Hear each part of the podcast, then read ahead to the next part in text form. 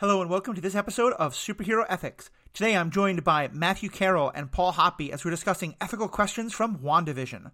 All that more after a commercial break that I have no control over, and I'm sure these commercials have absolutely no significance whatsoever to the larger plot of the story.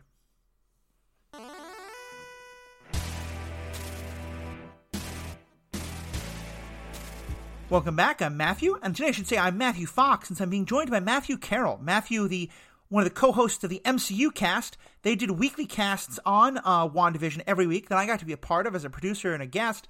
And I'm so excited, Matt, to have you back on to discuss the ethical questions because every week there was stuff that we started to get into, and we'd always kind of say like, okay, well, we need to go into this further in, in the ethics podcast. So I'm really glad to have you here. How you doing today?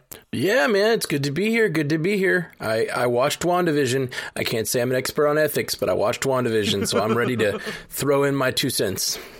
None of us are an expert on anything. That's the whole point of ethics, you know. We get to make it up as we go along.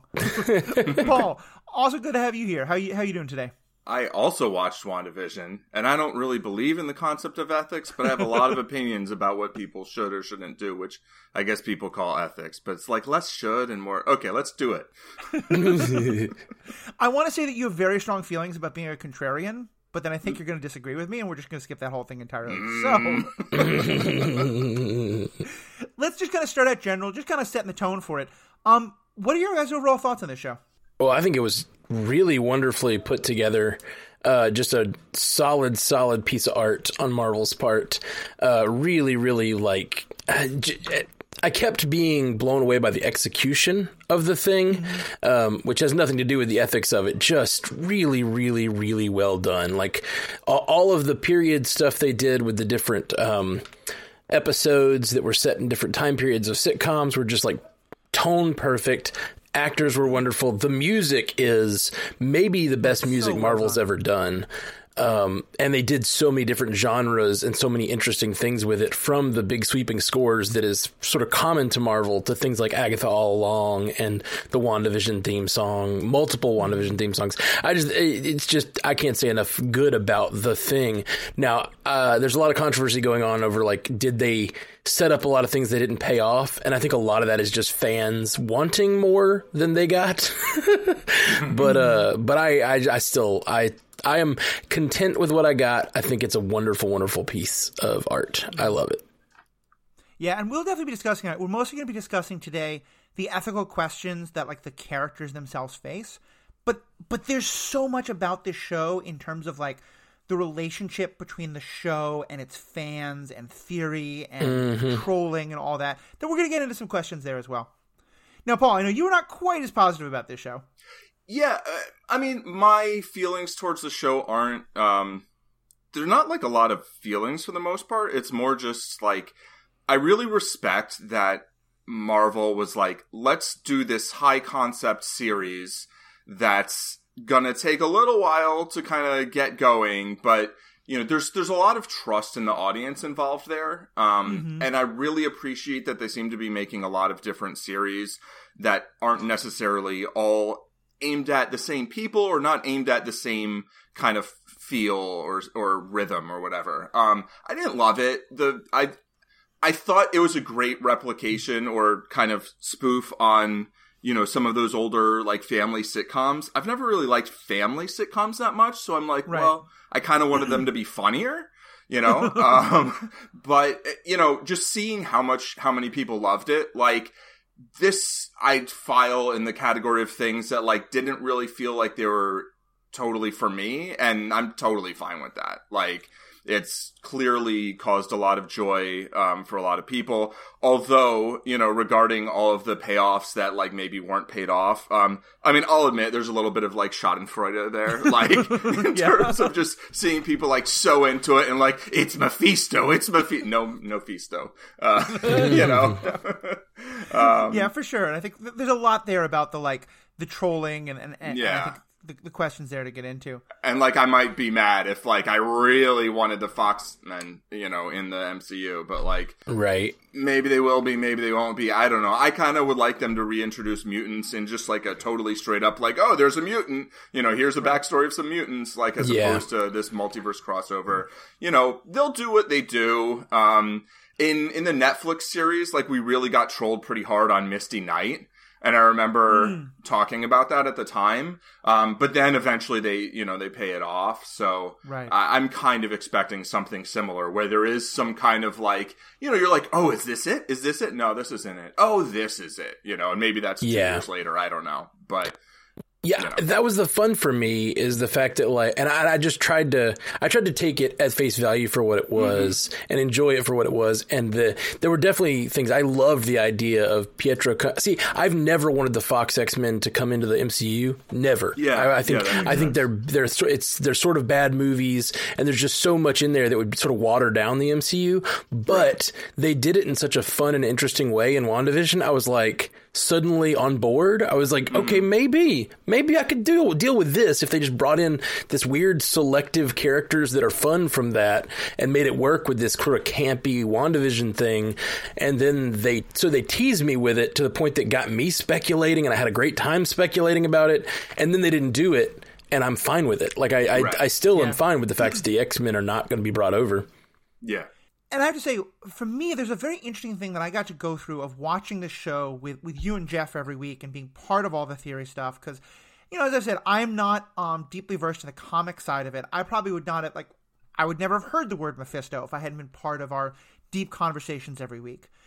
And there's a part of me that started to worry is this show only going to work for people who really love that deep dive stuff? And one thing I think I've been really interested in is I then later rewatched it with my partner who knows none of all that. She wasn't doing any of the theory crafting. She's never heard a lot of these things, and we just binged it one wonderful night, and she loved all of it.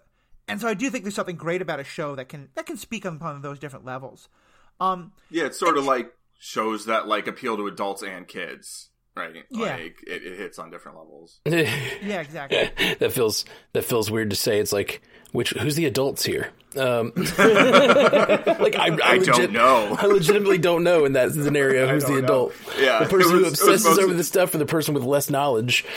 Um, we'll, we'll, we'll move past that, that particular question. So let's start. Let's start right with the heart of it. Wanda. Um, her character goes on such a great journey from an ethics perspective here. I think, in ter- and I'm I'm really curious. Where do you guys wind up seeing her? Like, uh, in one of the things that we were discussing as the show went on week by week is is she the villain? Is she going to become the big bad? And it seems like what the show gave us is that she was at first being kind of this happy-go-lucky thing. She was starting to realize she was doing harm. We were in the audience starting to realize like the the real pain and trauma that was being caused and then at the end, uh, there's sort of like much worse people who show up, like Hayward, like who literally sh- you basically have someone who like literally shoots a child and someone else who literally kills a puppy. Yep. Um, like we're we're pretty lampshaded. Like here's the actual bad people, and Wanda kind of acknowledges that she does wrong and she apologizes and then kind of goes off to do her thing. Where does she wind up for you? Is this about her hero origin story, sort of? Is this about her having been a villain but getting away with it? Is it somewhere in the middle? How do you see Wanda ethically? Hmm. I mean, she did really do nothing in this show but but bad. Like she she did nothing but cause pain, and the only victory or good that she did was stop causing pain, which is a victory and it is a step in the right direction ethically. But she did. I wouldn't call her a hero of this story. Right. Um, she is someone who learned she was causing pain and stopped causing that pain, which is there's a lot you could dig into here uh, about about today's world and like you can finally finally seeing pain you're causing and stopping causing that pain like seeing other people as people and seeing the value in their experience um, that is that is incredibly cool that they told the story the way they did. I don't think she's a hero, but I also I look at all these other characters that you mentioned. Yeah, and I, I, guess you asked about Wanda, so I won't get too deep. But I don't even know about. I feel like everyone in this story is kind of ethically gray. Um, even Hayward. Hey, sure, Hayward's a dick. Uh, but when you think about it, as we as I just said, Wanda spent the whole season she did nothing but cause pain. Um, and and given her track record and the like public experiences that she's had with the problems she's done she literally was working for ultron then she was uh, then she caused the Lagos incident uh, then she caused the whole civil war experience, uh, fighting, uh, you know, over her to some degree. And then you move forward to now, and she's like kidnapping an entire town. Like, if I were that government agent, I'd probably be against her as well, you know? And sort of Agatha seems like she's only power hungry, but she's also she also is the one who stands up to Wanda and says, like, uh, uh, uh, friend Jason uh, uh, from the from the Stranded Panda chat posted yesterday. He's like, I'm pretty sure Agatha's the hero of this story. From the perspective okay. of the townspeople. From the perspective I of the townspeople. Yeah. Really important. Yeah, yeah, yeah. Like, a bunch of people were engaging with that, like, as if he was just saying that as a neutral, you know, yeah, yeah, yeah. Student. Yeah, sorry. He, we, we had our conversations offline about it too, but yes, oh, okay. Okay, right, like, yeah, sorry, but yes, that's exactly what he said on the on the uh, from the perspective of the townspeople. Like this is she's the hero. She steps up for, forward to Wanda, says, "Look at the people you're causing pain to," and Wanda stops causing that pain. Like she's the one that actually breaks through to Wanda and says, "Like look at these people. Stop what you're doing." It's we're gonna do a whole thing yeah. on, on Agatha to be sure because I, the one thing I'd yeah. say back there is that at that point she does earlier like when Vision's trying to convince her, uh, or Monica's trying to convince her, Agatha's one be like, "No, no, Wanda, this is all fine." That's right. a good um, point. That's a good point. But you're right for the end. But but just totally so, so, Paul, what about for you? Like, where where do you see Wanda in all this? Um, I, I just wanted to add the one thing I do have strong feelings about being a contrarian, and two, as much as I wasn't super like into the show, I did watch it literally the minute it came out for eight weeks in a row. So like, you know, it, it, held a certain level of interest, even if right. um, you know, it didn't always, it, even if it wasn't until week four that Darcy and Wu showed up. But mm. um, they're my favorite. Anyway, they're really. Um, they're great. Wanda and her journey, like, so you know, in terms of like doing anything heroic, like I think at the end when she chooses to release everyone from you know the the predicament she's put them in um, to you know to stop torturing people. It comes at great personal cost. Sure. And I think that's inherently heroic, even if it's not an action against another person. You know, she like in a way of looking at it, like she offs her family. You know. Yeah, that's like, true again yeah. after having offed vision in order to you know try to save the world um you know, I, I think like if we focus on like, yeah, okay, she was Sokovian and she joined Ultron and like that's bad. But on the other hand, it's like if you're Sokovian, like maybe Ultron seems better than like, you know, Tony Stark and American hegemony throughout the world. Absolutely. Know? Like, absolutely.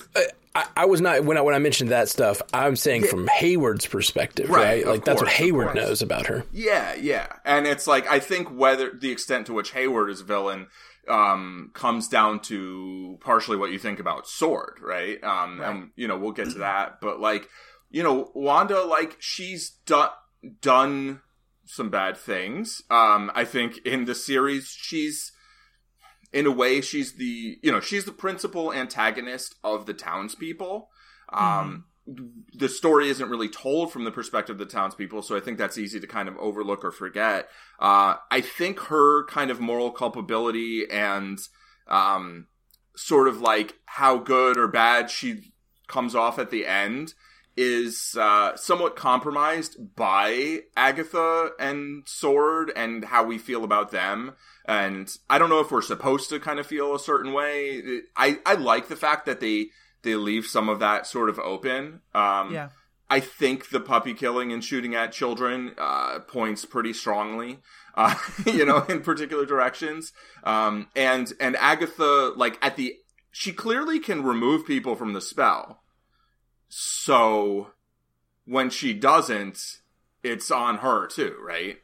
Right. right. I, I, could see I could see a case being made that like she didn't do it because first she needed to understand what she was up against. Like right. maybe if she'd done it earlier and then she's up against a witch that she can't. Like this this is this witch is displaying power that she's never yeah. understood. So maybe she right, needed to do a little reconnaissance before doing an all out attack as she mm. did at the end.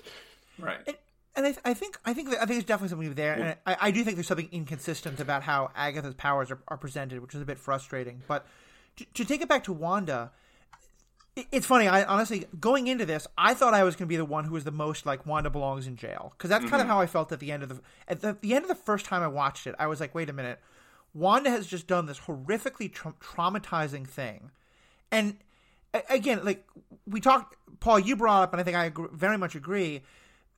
When people say things like, okay, this character killed a puppy, this person shot at children, it's kind of the way of the writers being like putting a big flashing like bad person Right. sign above their head. Or They in Hayward's very- case, he didn't give her a badge. You know what I mean? Like, Right. like there's little things like that that made Hayward look like a dick from the very beginning. Right. Right. exactly. In Wanda's case, they make a very specific point to show us like that children were locked in their rooms for days because of this. Right. Right. Which, interestingly enough, I think is not coincidentally very much like Wanda being like locked in her room of the like the broken Yeah. house with the bomb. Yeah. So I feel like on the one hand we're supposed to very much like and, and so I, I ended that first time I watched the show like want to you know take her to jail. She's a straight up villain. Good luck with that. By the well, way. also there's a problem. Yeah. um, the more I think about it, the more I start. Ha- I mean, I have a lot of sympathy for her. I I also understand like all the different sides of what's happening. More than anything, I feel like I think she's a Batman villain. And I'm hmm. thinking, like, think about someone like Mister Freeze or Right. someone else like that, where, and the MCU has this to be sure, but Batman, I think, especially does this, where you have a character who has this very sympathetic backstory, and then they do these things where it's not even that they're intending to harm people, it's that they are so focused on getting their love back or doing the thing that they feel like they need to do that they're not paying much attention to the harm that they're causing others. Right. Yeah, And- absolutely. What if the story wasn't a Batman movie, but was Mr. Freeze, where eventually he realizes all the harm he's causing and is willing to let go of wanting his wife back because he realizes he's hurting people? Like, to me, I, I kind of think that's that's kind of the framework in which I, I see this. Does that, does that make sense? It does, and like when I watch Batman stories. By the way, I feel like Spider-Man villains are the closest thing to that in Marvel a lot of the time. oh, Um, yeah, that's true. That's good or point. Yeah, like like Doc Ock and stuff like that, like being very yeah, wronged. And, yeah, and, and the lizard guy, you know. Um, Mm-hmm. but like, yeah, when I'm watching a Batman story, a lot of times at the end, like when the villain stops doing the villainy stuff, like I'm good with them just like going off and being wherever. Like Mhm. it doesn't. I mean, you know, I mean, I've got a whole thing about prison that, that we don't have to get too deep into, but it's like, you know, yeah, like what do you do with people who do harm and then voluntarily stop doing the harm?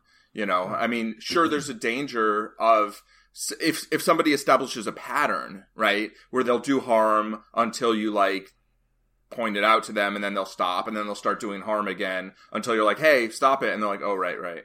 Um, you know, that's problematic, and obviously we need to deal with that. But like, if somebody's doing harm, if they don't have like a big pattern of it, and if it's something that they do and then they deliberately stop doing you know i mean depending on kind of where they're at mentally like i don't see any particular need for anything else to happen after that Right. i think uh, you put it really well when you know we were having a, conversation about this on on g chat or whatever. And um maybe you can like rephrase or say what you said. I should have grabbed the quote but it was something about like not needing like retribution basically just needing it to be acknowledged like yeah this was bad. Let's not do that. People shouldn't do that. And um you know then at, at some point just moving on. But mostly the the kind of emphasis on acknowledging like yeah you shouldn't take a town of people mentally hostage. And you know regardless of how you treat them basically. Just like don't do that. Don't mind control Right. a town full of people. Okay we good? Like got it?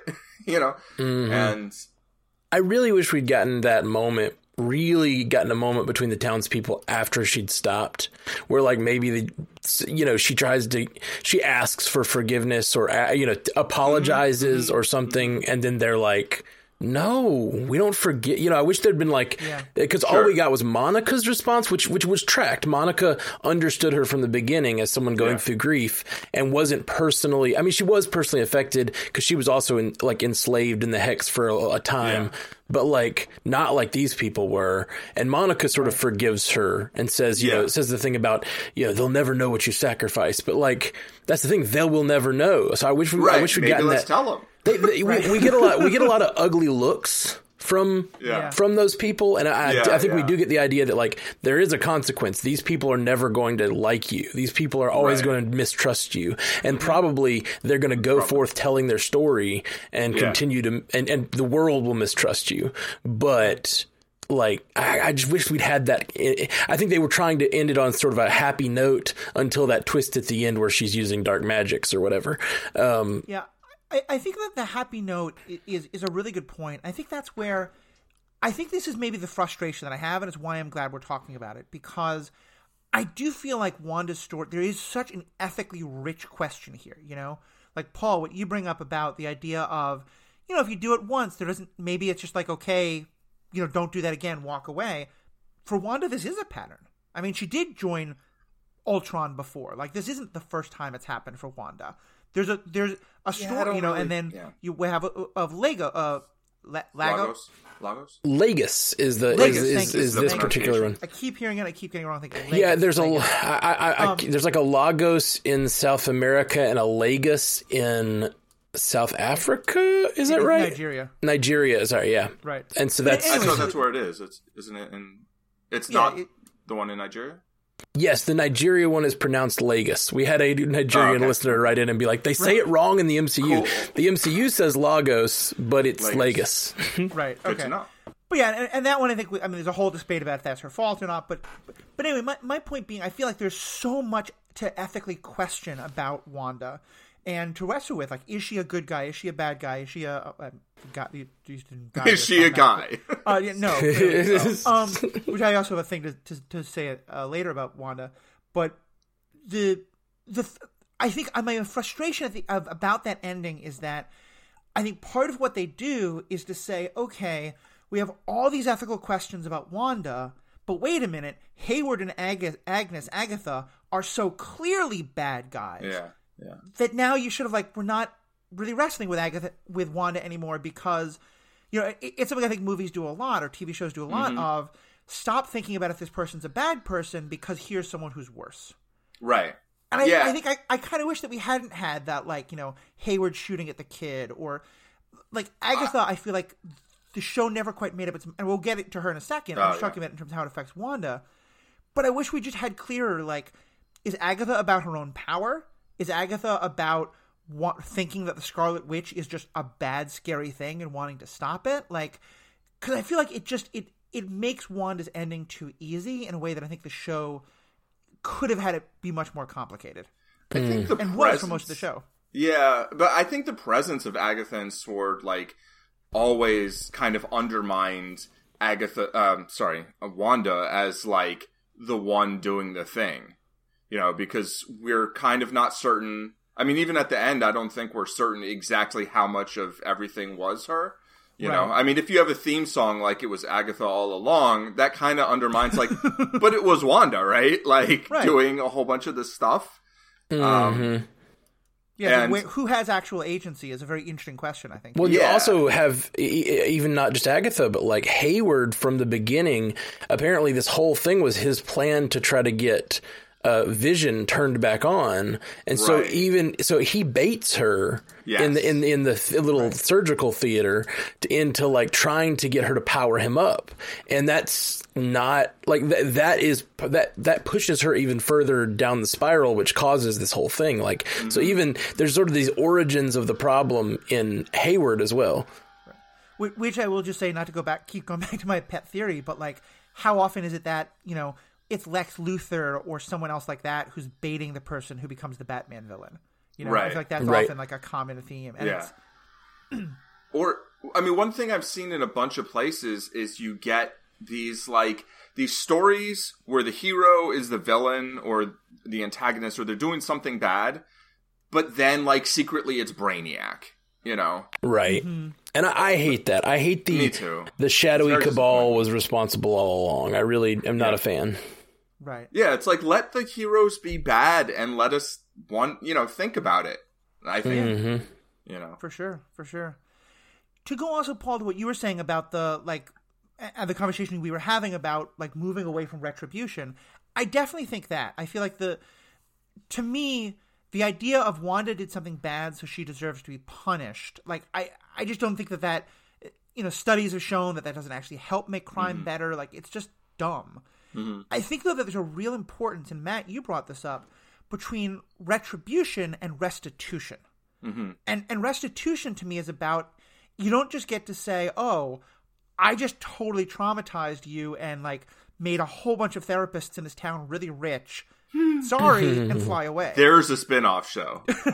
All these people going through therapy. I think that would be great. But like the next step should actually be okay. Not not only do I recognize the harm I did, how can I now take actions to try and help the harm to try to Right. bring about healing? yeah. And I think And that's she kind of Matt- maybe you're- would be perfectly equipped for that. You mean the person who can do mind magic? Yeah. Help deal. Yeah, Exactly. Exactly.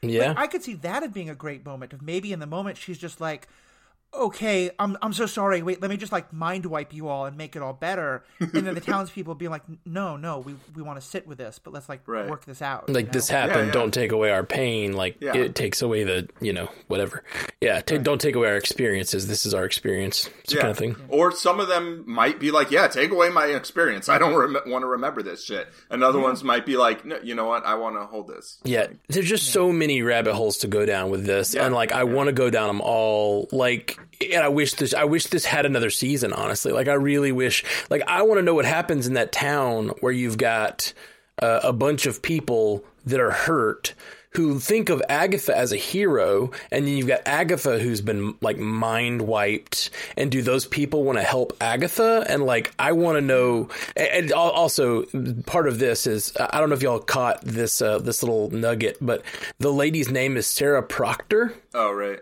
Uh, Yeah. who's in who who who who wakes up and talks about her daughter.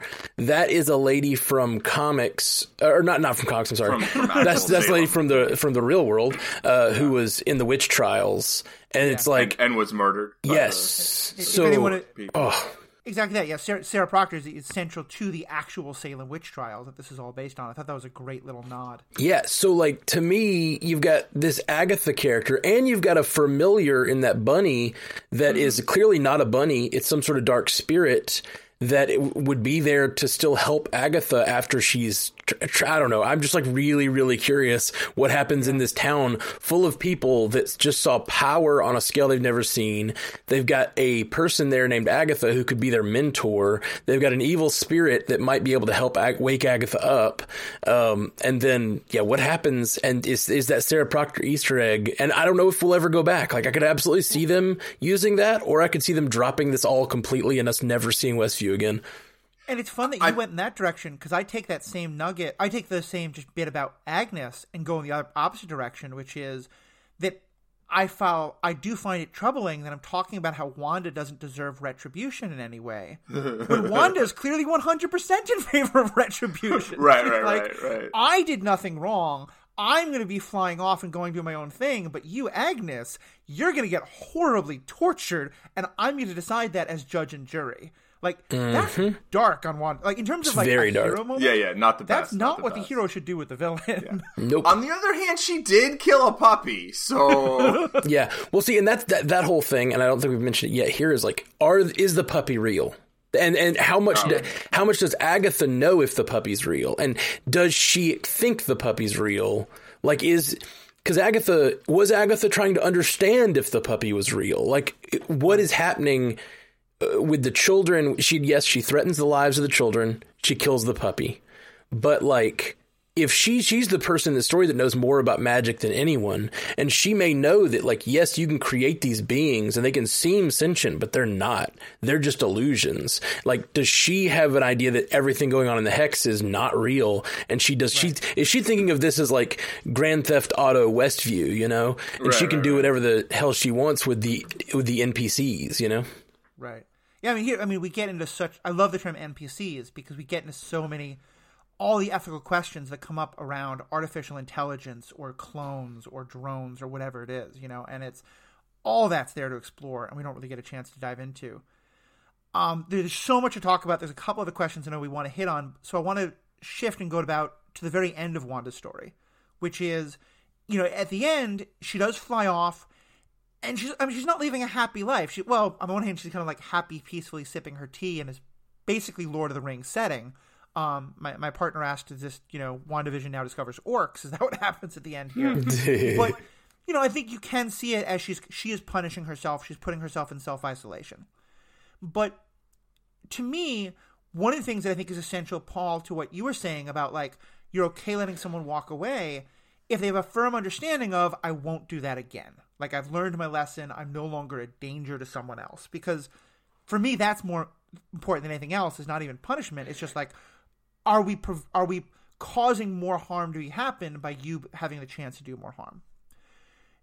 How and then in that very last scene at the very end of the post credit scene, we see her reading the Darkhold and and something happening with her kids. And the Darkhold isn't like a book of fluffy happy bunnies and unicorns and magic. It's mm-hmm. The book of the damned. I read that as maybe she hasn't learned her lesson. Maybe she is still going to try to say, okay, well, I don't have closure from grief yet. I am still willing to play with powers I don't fully understand in order to maybe try and get my family back and that more more villainy is possible. What what did you take from it? Um, that's a like I don't know what was happening at the end. You know, yeah. I don't think we're yeah. meant to know. Like, and so you can certainly read the scene in a lot of different ways. I think that's a totally legit way of uh, reading it. I think, I mean, you you said before, you know, something about a pattern, but like I, I mean, the thing in Lagos, I, I don't actually think was villainous. Um, I think I don't know either. Yeah, there's there's a whole thing there, but no, I don't um, think it's. We, I think I think it. Go on, make your. I don't. I don't I even think it's really in a pattern of not knowing your abilities, but um, but yeah, it, it it's like who teaches you, you know, yeah, um, yeah. and and you know she has powers that are um like almost nobody else on earth like in even in that world like really understand or know know what to do with and so it's you know it's like well is the best thing to like go up on the mountain and just kind of be alone where you can't cause any direct harm to anybody? I think that's part of her thinking right? Mm-hmm. like to kind of self isolate um you know but then do you run more of the risk of you know you have no no one there to kind of serve as a check on you as your you know as your sort of secondary conscience or whatever? No accountability um, yeah. yeah and um you know like i guess doctor strange would probably be the person who made the most sense does she like particularly know doctor strange like they were both in that one big battle together but you know no, she had been on earth he had been on what titan or whatever yeah um Agatha mentions the Sorcerer Supreme, and Wanda's right. not like, "Who is that?" But other than that, I don't right. think we've seen them interact much at all. Yeah, so like you know that might be the person to go to and be like, "Hey, about this magic stuff, I seem to have some of it. um, I might be more powerful than you, but I could use a consult." You know? Yeah. Um, and so I, I think that the end is like, yeah, there's definitely they're laying sort of the the groundwork for whatever they want to do next. And yeah. it's definitely I, wide open, and they could make it anything they want. To. Yeah, yeah, they could. I I feel like it would be very unsatisfying if she's just like now she's the real villainy, villainous, villainous, villainous. Yeah. You know, um, I think to me, to answer your question, Matthew, it, it is that she absolutely learned a lesson.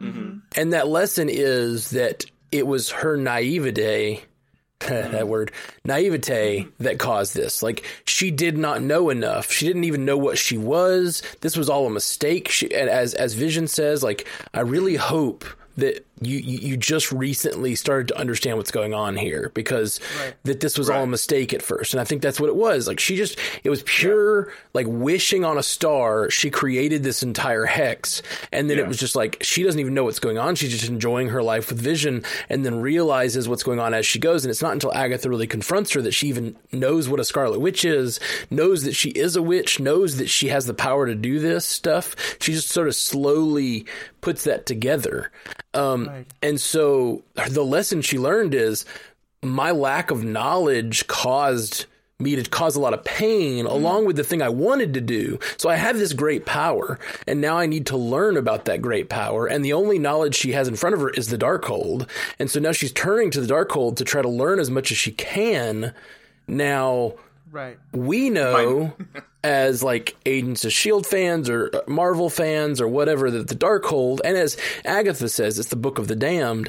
Like we know that's pr- there's something suspicious about this book. Um, but I don't know that she really understands that. She thinks of it, this is my only source of knowledge about the thing that I am, and I'm going to try to learn. So this could be her turning to a time of study that she thinks she's going to learn about her powers so she doesn't do a bad thing unintentionally again. The problem is Uh, something seems suspect. It definitely the the color scheme and the music seemed suspect at the end. the fact that Agatha specifically warned her about that, like it's not a.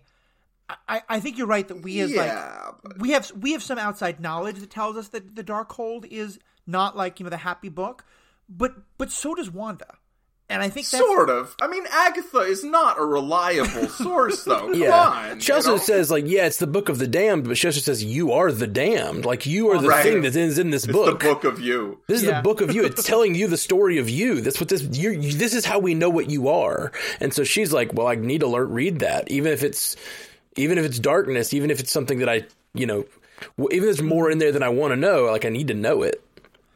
I, I think I think there's a good point there, and I think certainly I think the writers left it in a like it's very much kind of an almost J.J. Abrams mystery box thing of like what is she doing with Darkhold? We don't know. Like it could be totally benign. It could be setting her up to be even more of a big bad. I- I think the thing where I come down with Wanda is, and, and actually sh- let me let me preface this by saying, when I'm talking about Wanda being problematic, I absolutely don't want it to be that we're singling her out. Um, I think I said this on the podcast Paul and I did a while back about Age of Ultron. But like for example, like I think Tony Stark should be serving many life sentences in prison if he was still alive for creating Ultron. Like I think that like there's many many times where superheroes have like done horrible things without realizing it, and lots of harm is done. And I'm not saying Wanda should be singled out. I think a lot of the time we should be saying like, because I think Paul, you're right. There, it's like she doesn't know what she's doing. She doesn't understand. But I think that the flip side of that is like, what's the res- if you have this power, what's the responsibility that you have? Because one of the things that I keep coming back to is, and I know Paul, you uh, you you feel very differently about the show than than Matt and I do, but at least you understand the conceit of it. Like the TV show The Boys is all about a world in which the everyday humans are basically just like abused and treated horribly and terribly and are constantly the collateral damage of superheroes. And everyone just kind of shrugs and is like well but they're superheroes. That's what they're going to do. People die. Yeah. ah well. And that's presented in this like dy- dystopian hellscape. Right. and the whole like hero's journey of the um the one of the main characters of the boys starts because his girlfriend dies in an accident.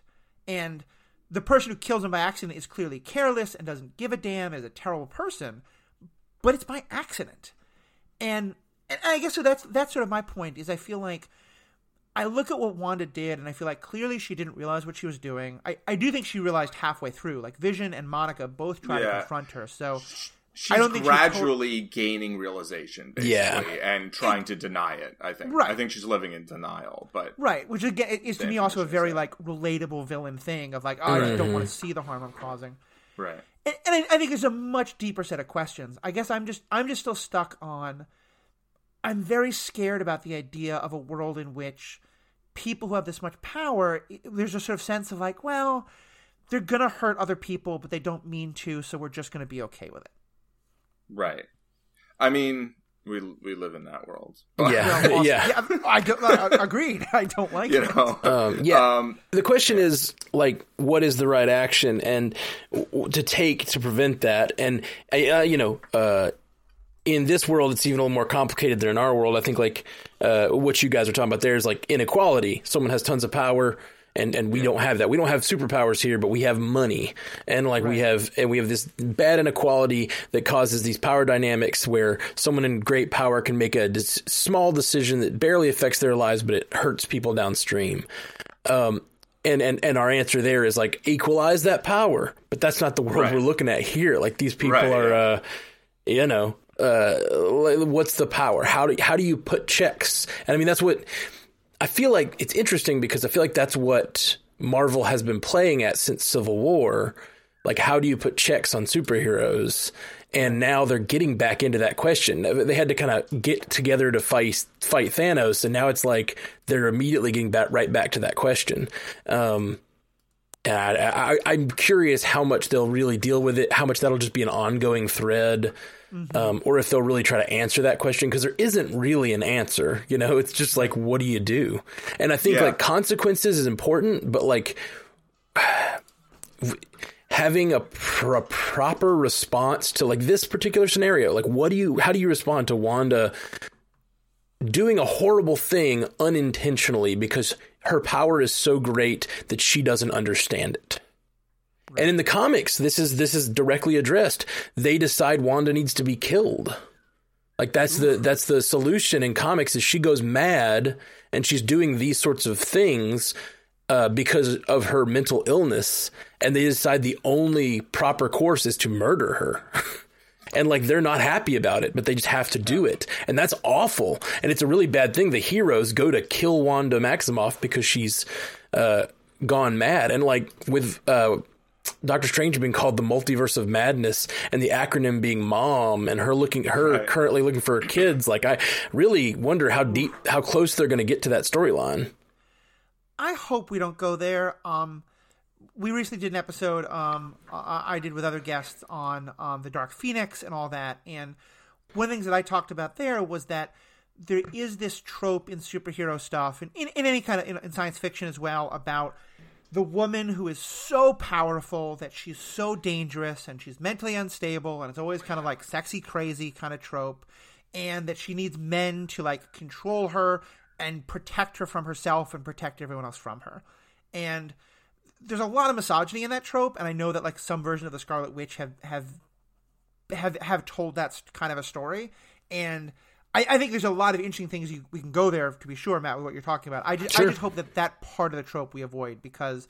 Um, yeah, like, but yeah. So I, I, I think I totally hear what you're saying. I'm just, I just want to point out that one, one aspect of the trope is one that I very much hope we avoid. Abs- absolutely. Um, I, it's always, it's always tricky because you know, basically cr- the crazy woman trope is is a trope, but it's also does that mean you can never tell a story about a uh, a, a, mentally ill woman that makes a makes these decisions. So it's like, yeah, I, I, totally agree with you. I don't want them to make it tropified, but they've also laid a lot of groundwork with her, the experience she's had, to give her a lot of grief and a lot of um, things to lash out about. And yeah, oh, sure. I don't know. I just don't, I just don't know what I don't know where they're going, and it definitely seems to line up with some of those comics origins. But yeah, I, it's definitely a dicey territory, and I don't think the right answer is to kill her, but like that, that, that, and that's the thing in the comics. Like certain heroes think that, and certain heroes don't, and you have to kind of like weigh those options. As there's like the Punisher's like, yeah, of course we have to kill her. Um, you know, oh Frank. with, with, the Punisher, I'd be like, if you want to talk about villains who are portrayed as heroes, right, yeah, right, yeah, right, yeah. yeah. Um, I think Wanda's closest analog in the MCU is like Hulk, where yeah. you know, um, she's mostly like here and there and a, a, very important character in a bunch of stories that aren't necessarily her own. Here, she gets, you know, her most recent is her her one story that's hers, and Hulk's was like his first story. But you know, Hulk has this power that he doesn't fully understand at first, that he can't fully control um, and he's constantly living in the, you know, his power is how he can do good in the world, right? But it's also how he can, I mean, you want to talk about collateral damage. Um, you know, and I, I think, you know, you can look at it and think that like Hulk and Wanda are kind of like big reasons that you end up getting the Sokovia Accords. Um, but to kind of touch on what you were saying before, Matthew, like, um, you know, the the Sokovia Accords are called the Sokovia Accords. Like, probably because, like, Tony Stark made a murder bot that, you know, with a little help from Bruce Banner, although, you know, he specifically was like, let's, I'll only deal with Bruce on this because, you know, because yeah. he's the one who won't really challenge me, right? He won't hold me accountable and be like, we really shouldn't be doing this. Even the second time. I think it's an interesting point is like, we're always showing that the world presents Hulk as like a villain, but I can't think of a single story where it seemed like the writers were saying maybe Hulk is the villain. The way they were definitely saying like Wanda Right. might be the villain of this story for quite a while of this show. Yeah, he becomes the antagonist at points in Avengers and in Age of Ultron, right? Right. But he's not, you know, the he's not like this is, you know, maybe he's really the villain. It's like, well, Bruce thinks this or that, but we know he'll figure it out and everything will be okay. And eventually, you know, he become Professor Hulk, and maybe we need like Professor Wanda. I don't know. Yeah, yeah, yeah. Well, and that's kind of like Scarlet Professor. We've got this this thing with her right now where she seems to have this duality, um, and you, you, uh, the Hulk is a great uh, analog for this last scene where she's this she's a girl sipping sipping a tea, recovering from her grief on a porch, but she's also seems like she's this dark witch reaching out into whatever the Right. multiverse, the dark dimension, whatever, and to try to find her children, and it's like the, the her I, I don't know ego and id like living separately and it, it, it's very uh yeah it, it's very hulk like in a way Yeah. Definitely, definitely. So again, there's so much more we can talk about her and, and just all the questions that that, that she opens up and uh, everything about like you know the Sokovia Accords and all that. I do want to move on. I do want to just say quickly. Obviously, one issue that I think we haven't discussed much because it's not really like where the three of us, you know, as, as guys are coming on it is obviously gender is a big part of this and the way sh the way that she is viewed.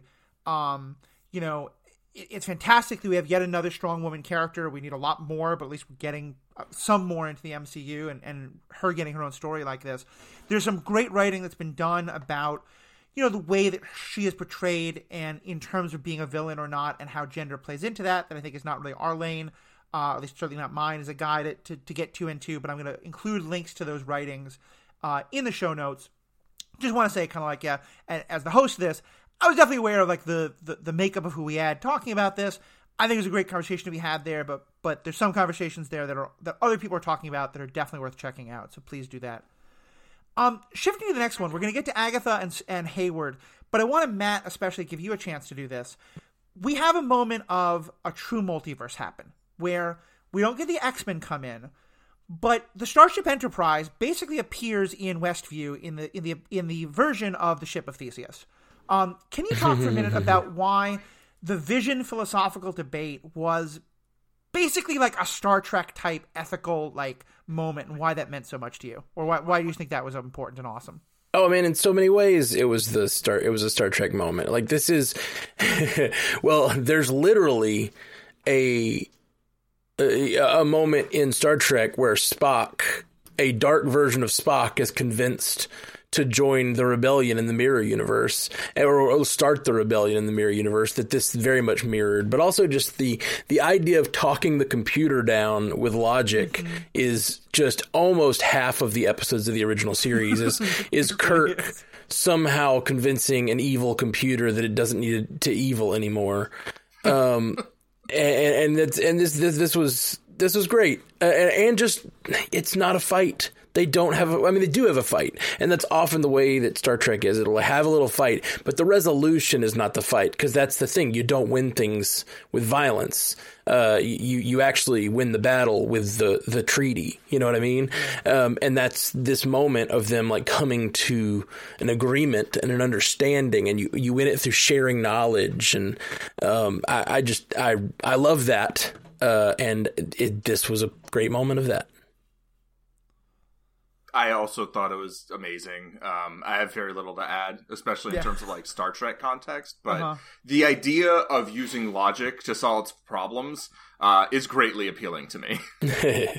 same So, you know, I mean, I, I I like that Wanda solved her problem through cleverness. Right. You know, it wasn't just power. It was like she learned something because her uh, opponent was prone to monologuing and expository dialogue, and she taught her an immediate lesson on the dangers of expository dialogue.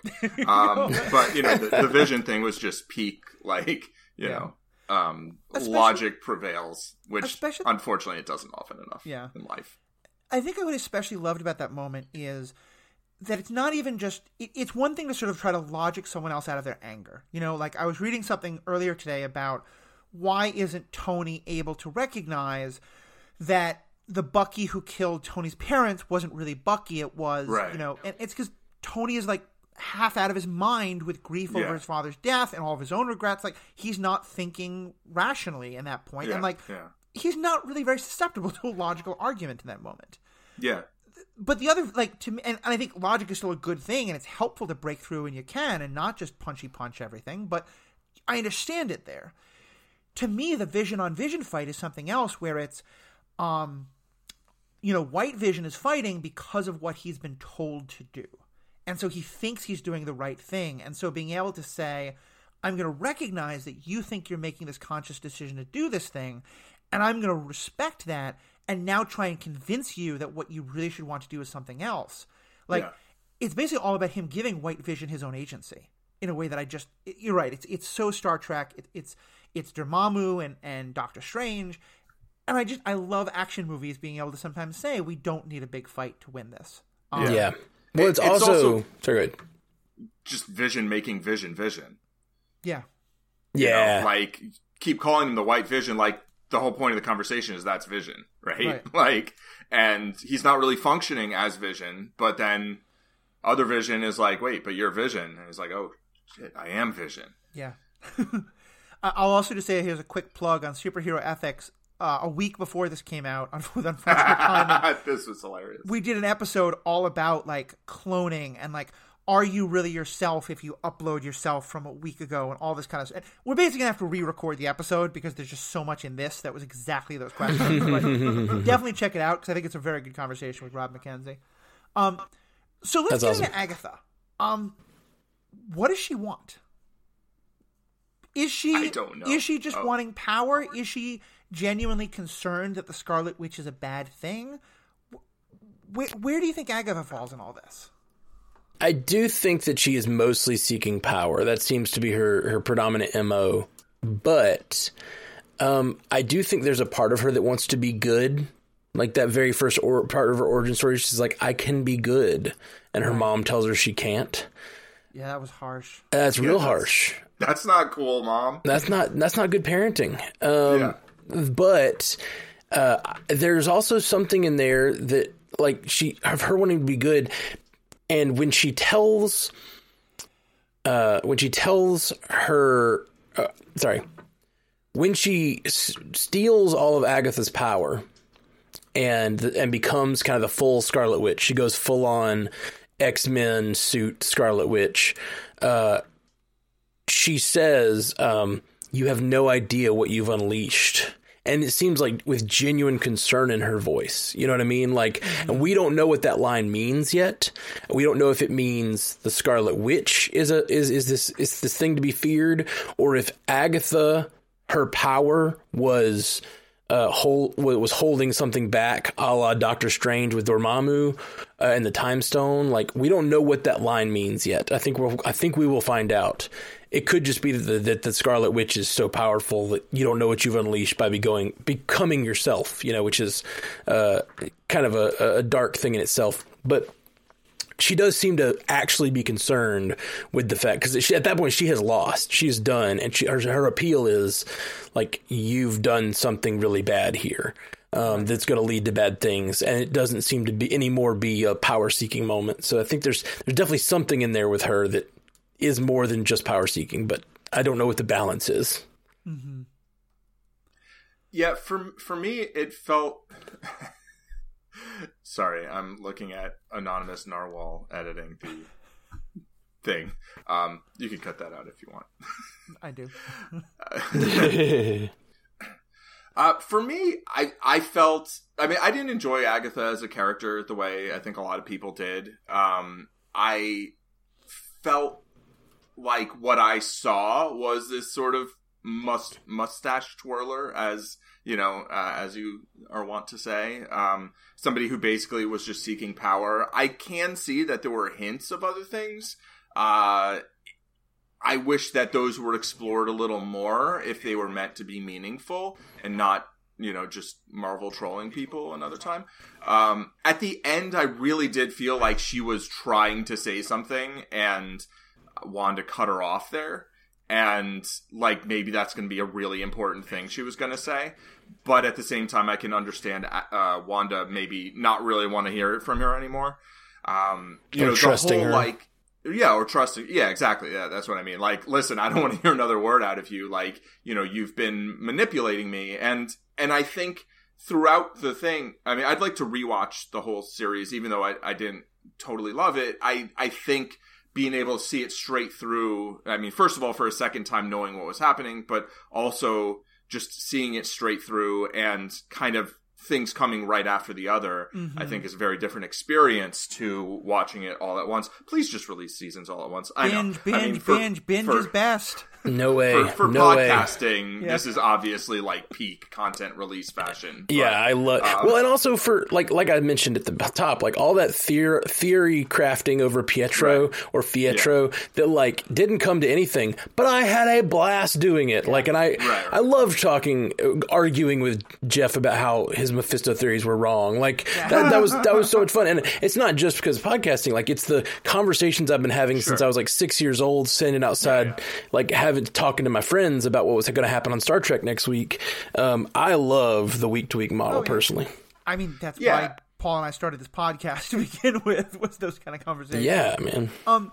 But, oh yeah, yeah, yeah, but not over things being week to week. But yeah, but, but yeah, but Paul, I, I actually, I, I, think I mentioned I, I binged it with my partner, yeah. and a, I mean, I just think it works so much better as a binge. I hate mm-hmm. week to week, but that, that, that's another debate for their time. Yeah, again, but, to each their own. To each their own, for sure. Yeah, yeah, but but but I do think, knowing what I know now, I think this is a very good show to rewatch because mm. the Agatha moments are so like every Agnes moment, you're just like, oh my god, how did I not see it? It's mm. so right. They all they all hit different, right? They hit so, di- and it's just one of those yeah. like the little things are there so well. Mm-hmm.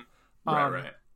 Uh what one, so go on? Do, uh, well, I guess then maybe I would ask you, like, do you feel like that was clearly there that she like I didn't really see somebody who wanted more than like I'm going to take your power. I've been manipulating you this whole time. Um, and I mean, I, I personally could have done without Agatha, without Hayward, and just like a story. Of, I mean, I don't know how you'd resolve it, you mm-hmm. know, um, in terms of just Wanda doing this thing, but um, it at the end I definitely felt like she just turned into this, you know, like I'm just going to take your power and like that was what her motivations for that. I mean, I feel like have more Ag- power. I think Agatha and to some extent Hayward and for similar reasons are my biggest frustration with the writers because I think it is to some extent bad writing because it, mm. it felt to me like the writers couldn't decide if because the one you're right we get this very sympathetic backstory for for Agatha and wait, what? Where she kills all the other witches? Where she wants to be good. Where she like, I, I mean, to me, I thought there was a very strong parallel between Agatha and Wanda. Okay. okay. Of like, Agatha's someone who doesn't understand I thought so too. Powers. Yeah. And everyone's like, Agatha, you're yeah. bad. You're not trying to use your powers. And she's like, and she's being attacked. I mean, she's literally self defense and yeah, and then she's cackling. I don't know. I didn't. I didn't. I didn't get that read from that scene, but mm-hmm. that's that's definitely more interesting. Yeah, but I, I, guess that's what I mean. Is I feel like there's some. It, it's frustrating because the the setups of, Ag, I feel like Agnes is incredible writing, and I feel right, like they right. just they they tried to kind of have it both ways with Agatha. Of she's the mm-hmm. mustache twirler who wants power, and she's this very sympathetic person who want who is worried about the Scarlet Witch or that she wants power for these sympathetic reasons. Um, I think they were in a tough spot that they put themselves in, yeah. where like basically your sympathy and the extent to which you kind of believe and relate to Agatha is inversely proportional to you know how much you accept kind of Wanda's like what she does in the end mm-hmm. and sort of where she is at the end. So, you know, Wanda's just like, you're in sitcom jail for the rest of your life. Like, if we related more to Agatha, then I don't think we're able to feel as fondly towards Wanda. And I think the writers kind of put themselves in that position and it, it was, it was, it's a difficult spot. I'm not sure yeah. how they could have done it better, but I feel like it was a, it was a little bit of an issue there. Yeah, I, I, guess that's kind of my point. Is I, it, it, feels to me like for the most part they set up this very morally gray, morally complicated situation, but then at the end they wanted the audience to be so solidly on the side of Wanda, so that we really felt like the pain of that uh, and grief of her loss, and, and, which was beautifully done. But they were sort of like, okay, actually, let me let's make Wanda, let's make Agatha just really bad so that that Wanda is sympathetic, and that's where I was just like, eh, I, I wish you'd done better on this.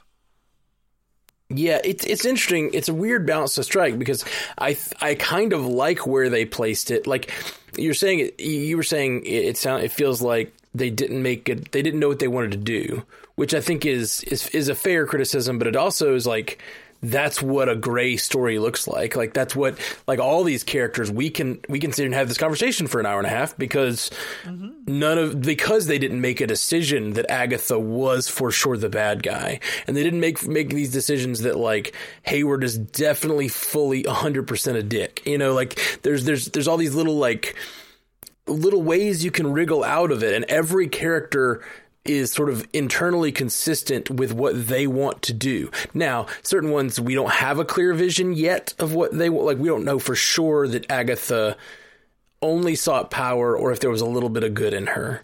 And we don't know if uh you know, if Hayward was legitimately worried about uh, keeping the world safe, or if he's just uh, just out to seek the power. Uh, but I, I, I think that I just I find this sort of interesting storytelling, um, the way that it uh, shook out, because we can have this conversation, and there aren't decisions made for us.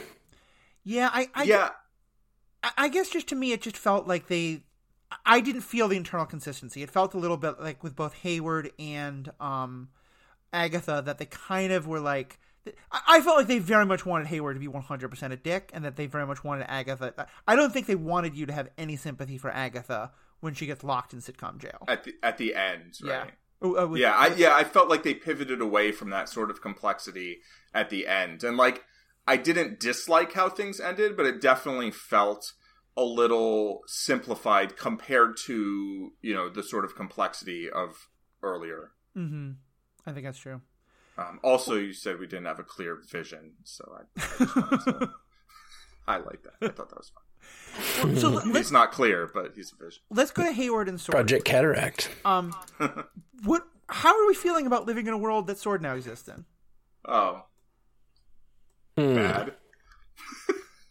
They're a government organization. Surely it's bad, right? They're Exactly. a shadowy government organization. and Of course, it's going to be I- bad. I will say before um, Matt shed some actual light on this, um, that like it was weird seeing the FBI as kind of like the good government organization right after watching uh, Judas and the Black Messiah. Also Where- very legit. You know, I mean, like the FBI has historically done horrible things, and you know that doesn't mean they don't also do some things stopping people from doing bad things. But um, you know, like Jimmy Woo is one of my favorite characters, who I just yesterday learned predates Marvel. But um, Whoa, interesting. yeah, like he's from Atlas Comics or Atlas, whatever. Mm-hmm. Um, that's anyway, there's a whole thing there. But um, like I, I really enjoyed you know Woo and Darcy, and but like the FBI being the agency that steps in to stop Sword from doing what like I feel like we just throughout like we don't get a clear idea like what Sword really is and like who who funds them. Right. and you know are they legit? Are they like shield which was this secret organization? Like aren't we done with that? Like is there any chance that they're not also infiltrated by hydra? Like i don't know. I have so many questions. I'm really tired of having an organization like this in the stories but it would be almost inconceivable to think that organizations like this wouldn't pop up in a world like this so Yeah. i'm kind of torn there That's fair. Yeah, I- I, I think that's absolutely fair. I, it's hard, man. Anytime that humans build in these stories, it seems like anytime the humans build these organizations to try to like arrest any power back from you know these like godlike creatures that are like ruling them uh, if they if they don't arrest you that power back uh, then it, it always seems to turn out poorly. Um, and we get these sort of like bureaucrats or whatever that are like seeking their own power or, or, or shouldn't be going overboard. And part of that is because we're writing these stories often to make the superpowered people to be heroes. Right. Uh, and, and, and you get characters like Monica and Coulson who like view the superheroes as people and people that can be allies or or villains. And I guess that's the that's the real tale of Hayward. Like Hayward in the in the very first episode, his first thing he says, "There's a lot of threats out there." There's a lot of threats have popped up out there since you since you blipped away, Monica, mm-hmm. uh, uh, and and she says, but there's a lot of allies too. Yeah, and I don't think that Hayward believes that. I think that Hayward mm. believes that like if they're if they're a sentient weapon or you know a superpowered individual as we might call it, um, they're bad and we have to stop them and we can't trust them. Right. Yeah, or they're a threat. Yeah, right? for right. sure, for sure. And I think I think I think I wanted to be sympathetic to, to Hayward in that. I mean, I I've talked before on the Superhero Ethics podcast. I've talked before about how one of my absolute favorite characters in all of superhero media is Amanda Waller who, for those who don't oh, know, so good. from the DC universe, she's the non-powered person who's basically kind of the head of the kind of like, you know, like we need to be able to, st- you know, she's the one who's like, let's always have some kryptonite on hand in case Superman goes bad. You know, she she always is wanting to make sure that like we have a way to deal with superheroes because they can always go bad, and we have to be ready to have threats against them. And yeah. she's portrayed as an antagonist, but also often a very sympathetic one. And I kind of wanted because I think you're right Matt, I think that we can headcanon it somewhat to get Hayward to that point, but it felt like the the show wasn't quite sure if he was like. I'm trying to think how to best say this. Like, there was the potential there, but I feel like we needed one more episode on the backstory of Sword. You know, on where does this come from? Who, wh- what is it that they're so concerned about? Is it that they're, is it all about like, um, you know the loss of control on Earth or the, these possible alien invasions or whatever is happening because the, the way it was portrayed, I, I, did feel like he he did just come across as like, um, I want power for power's sake, you know, and then I'm willing to be, because on some level, I remember watching the scene of him like tearing apart Vision, and it's horrible and it's wrong, but I I also was kind of thinking like, well yeah, like Thanos just invaded. Half the population just got blipped out. Like we're in real trouble. We need to figure out how to deal with these kind of threats. And yeah. Um the way he manipulates Wanda is obviously super shitty and I I get where the problem there is. But I, I, I kept feeling like I wanted to be sympathetic to him, but but the show never quite did it. And then the again, I feel like if if he had had a moment where he was telling his troops like and be ready to fire if you have to. And the troops had said, but but sir, they're kids. And he said, no, those aren't kids. Those are mental constructs. Then I feel like him shooting at the kids, I could be like, he's doing this for some like, you know, he he fundamentally doesn't believe that there there's moral value there and it's okay to do it. Right. The fact that we don't get that scene, I feel like it means we're just supposed to think Hayward's a dick who'll shoot at kids to protect his. Because they mm. remember the whole point is covering his ass. He doesn't want to get caught. Yeah, that's true. See, that's the thing about Hayward in this is that it turns out all the things that he is doing, he is doing, he's stepping outside of his authority and trying to create a sentient weapon and willing to frame other people. Um, and so that's where the real, like, Hayward is wrong and Hayward is bad um, because he is, you know, choosing to do all of that. right. Yeah, to to me, like I I felt like Hayward was just this like generic shitty authority figure who was like, I'm in charge because I'm in charge, and I'm not really going to listen to anybody I'm working with. I'm not going to tell them what I'm doing. I'm just going to order a drone strike on someone who's mind controlling a bunch of people. Like he doesn't like. Do, is there a way to know that like if somebody's mind controlling people and then you just like kill the person doing the mind control that the other people are going to be okay mm, like yeah. that that like breaks the spell like what if it just makes them vegetables yeah. like you know and this is not to mention that the the person doing the mind control literally just you know saved the world or saved half the world and then saved the whole or whatever like with a bunch of other people it's like yeah i do think there's some leeway you know, in terms of like, okay, you just like beat down Thanos, like, yeah, you you should probably get a li- like we should talk instead of drone striking you. Like, besides the fact that I'm just kind of against drone striking people in general, but like, he, he just, I felt to an extent like they went out of their way to make him, you know, a dick, but also, you know, like villainous, like mm-hmm.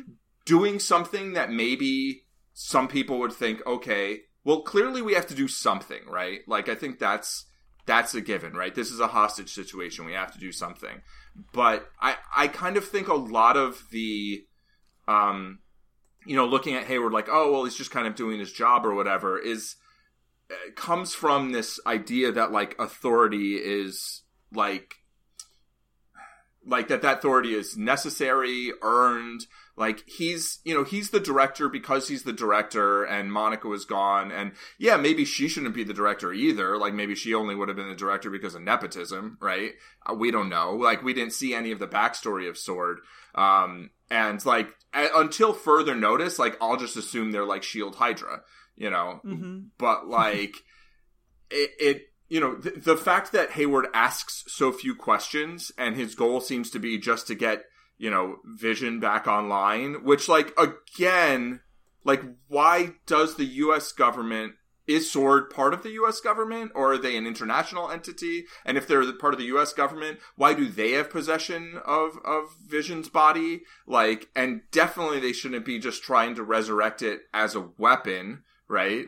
Uh, it being his body. You know? Yeah. Um, and also, like something we didn't mention earlier when we were talking about Vision's agency and getting a chance is they also lied to Vision. They deliberately took away his memories so that he yeah. would be on their side. They they they recreate a sentient weapon and then they basically like gaslight him into believing that Wanda is only a threat and nothing else. Right. Right. Which, um, which is again why that ship of Theseus moment is so important because it's all about reclaiming yes. his agency and, and mm-hmm. his identity. Yes. Exactly. Yeah, and those memories, which is like, and and being brought out of the big lie that's going on that Wanda is mm-hmm. only only there to harm people. For sure. So I, I, again, we could go so deep on all these questions, and I'm sure we're gonna have more time. I want to finish up by step by getting a bit meta here and talking about the the fietro of it all. Um, and I, I think I really like the way you you framed this from the beginning, Matt. Of because know a lot of people are very mad, like, oh, we got trolled about Mephisto and things like that. I think there's a really interesting conversation here of, like, like I remember the whole time we were going through and, and we were getting very deep into these theories about Mephisto and stuff like that. Part of where I was pushing back a bit was I don't want us to get to a point where, in order to understand a comic, in order to understand a TV show or a movie, you have to have read all the comic books or have to have really studied it all. And I like the idea of these stories being inspired by stuff, but still being fairly standalone. But it sounds like we're all kind of in agreement there that like th- there's nothing wrong with running with these theories, but I feel like the, I feel like this was a show that was very clearly saying like we're not you can you can do all the theory crafting you want to, but we're not we're not here to feed that necessarily. And and it it seemed like it was kind of a nice reminder like the theory theorizing is fun, but like we need to just trust what's on the screen. Yeah. In terms of that being like what exists. Exactly, yeah. Yeah. Yeah.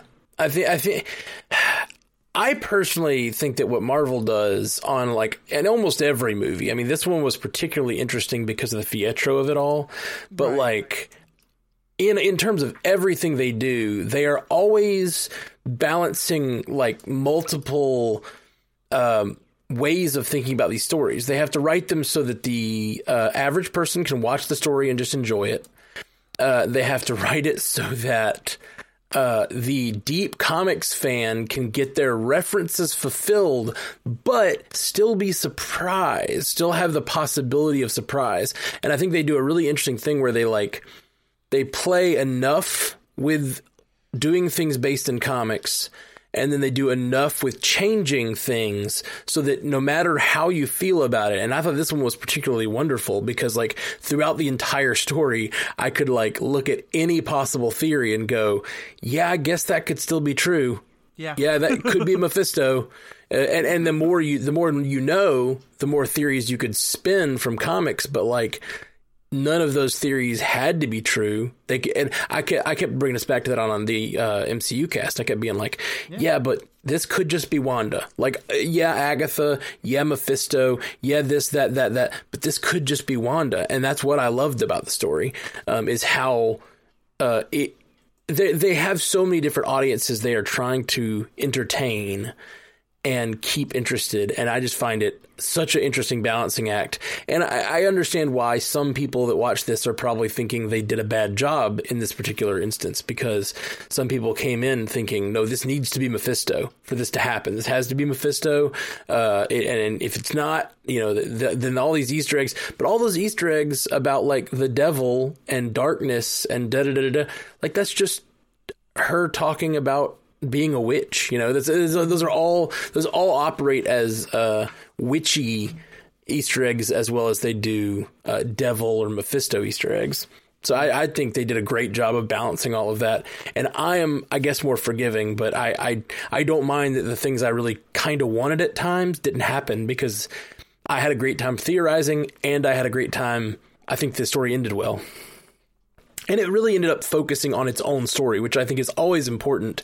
And Marvel always does well. That yes, yeah. they put in Easter eggs for the next thing, but they never make the story you're watching about the bigger thing. And I think that's a really cool thing they do and a lesson they learned a long time ago. Um, even though you you know that Iron Man's leading to Avengers, yeah, throw Nick Fury at the end saying Avengers are coming, but don't make the end of the story the Avengers showing up. You know what I mean? Yeah. Don't make the end of the story Wonder Woman showing up. You know what I mean?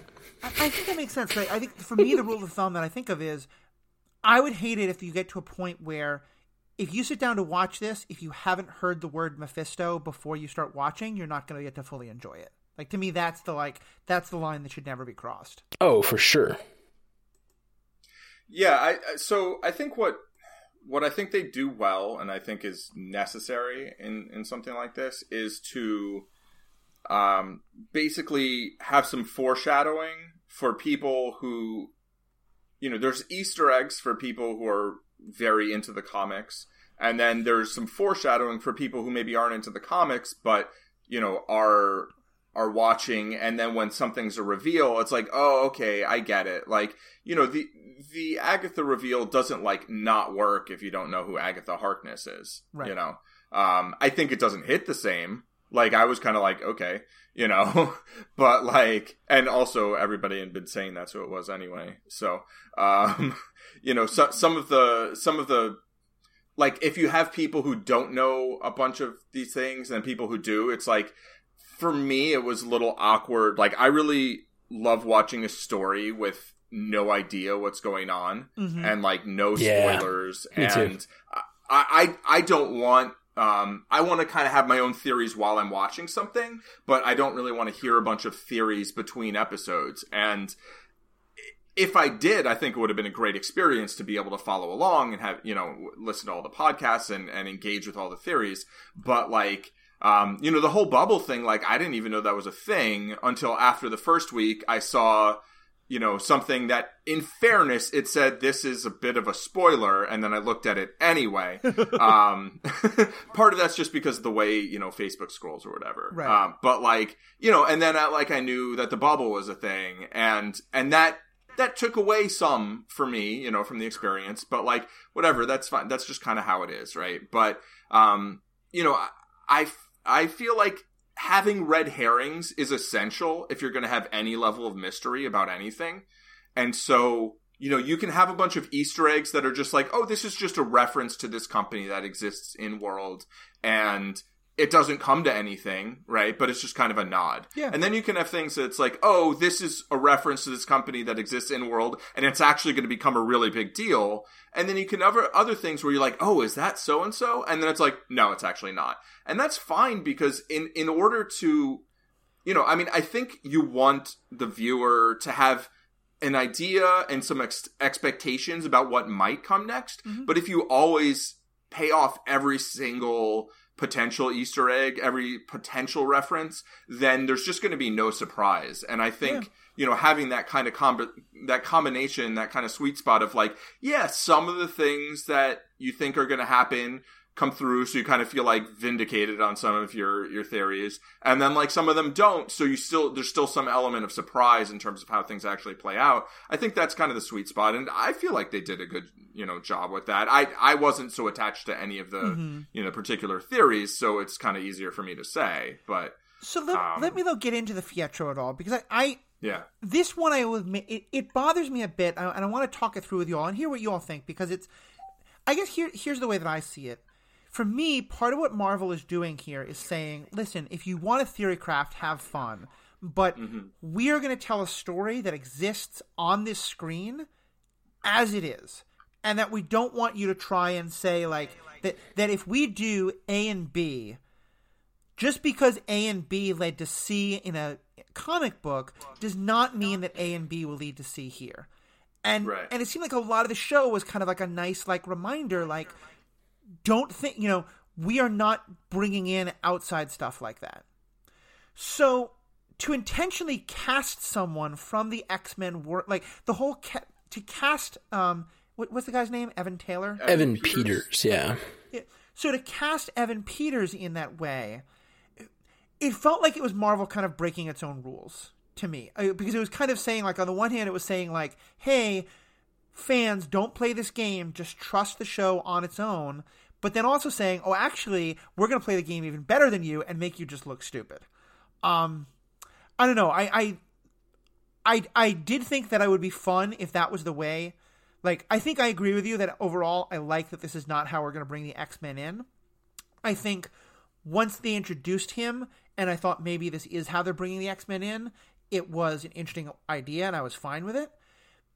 I think now looking back on it, if the whole thing is just a way to make a boner joke, like I mean, granted, it's more than that, obviously, but I don't know. It, it just felt like I, I kind of feel like Marvel loses some of the high ground in the discussion of like, you know, because now it's not them saying like, oh, just watch the story, don't try and like meta it all out, but it's actually saying actually, you know, you can meta it all out you want. We're gonna let you think that, but then fuck with you as much as we want, and it just I don't know. It, it, just it just it just left a, bad taste in my mouth. I'm curious what you how you all felt about it because I think I think I'm I'm more alone on that than you two.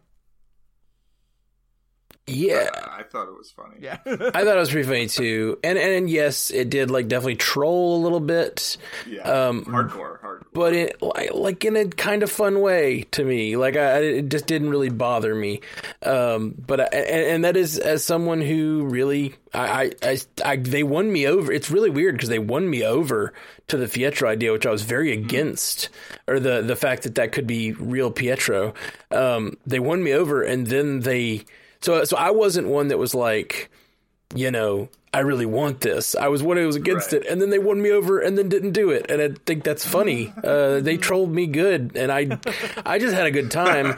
And like, I don't know. I guess I, I do think it's a reminder that we don't have to do the story you want to tell. You want us to tell, right? Um, and I don't know. I guess I guess whatever you think of that, everybody there's a certain amount of fan service that's good and a certain amount that is like too much. You know what I mean? Right. And I I don't know this uh this is like them reminding us, yeah, we're gonna do fan service, but you know we still are gonna tell our own story. So I guess I guess it just doesn't really bother me. It's them making their own story, which is good. I guess. That's fair. I feel like if I was invested in the idea of you know the Fox X Men coming over to the MCU, I might find it upsetting. Mm-hmm. Um, I can certainly For understand sure. that. The fact that I don't want that, never wanted that, haven't been excited about, you know, the idea of all these other characters coming from other movies. Like, I'm just kind of like, you, you made like the biggest shared universe in movie history. Like, maybe you don't need to bring in some other movies. Like, just introduce those characters on your own um, I mean, maybe there's some timeline issues. I don't know. I I never bought the idea though that like this was like Fox Pietro, like mm-hmm. or like it just didn't make like how would that even work? I don't know. I'll go back and listen to all of your podcasts yeah. and see what what Jeff was saying or whoever. Well, but let, let, me ask you this, Paul, because like you said, I know this is yeah. something you're not invested in. If in a later movie a superhero is in some way going to like go to go to trial for Sokovia Accords things show up and Charlie Cox shows up playing a blind lawyer who is um, defending them, but then is like you know isn't in any way Daredevil. It's just Charlie Cox playing a blind lawyer. You'd be totally okay with that. Oh please, yes. I don't want Daredevil in the MCU. Like, oh really? I, See, I- I'm I- full yeah, on really no, want like, Daredevil in the MCU. Netflix shows were like so perfect. Like it, like I get it. Like I want those characters, but at the same time, like I don't trust them. That's fair. That's also very fair. like, I don't. Yeah. like for me, like the Netflix MCU is so separate. Like they really didn't cross the streams very much at all. Mhm. That like, yeah. But if if I really wanted him to come back, yeah, I guess I'd be I'd be pissed. But like, would all would this courtroom take courtroom take place in a magical bubble where nothing is as it seems? Also fair. because I I feel like that was like you know it's like okay so this is a troll like it's definitely a troll oh, it's you know a troll. Yeah. but like they did tell you like we're in a bubble here nothing is what it seems like there's definitely some wild stuff going on you probably shouldn't have a lot of trust also the whole like they recast darrin you know they recast becky like this is like a sitcom thing like i thought it was one of the funniest jokes in the in the series Oh, like yeah. she recast pietro yeah. I thought that was You know, a Yeah. like- brilliant moment. Laughs great. so good, great. such a good laugh. yeah. That's Um, that's fair. I can I can definitely understand that.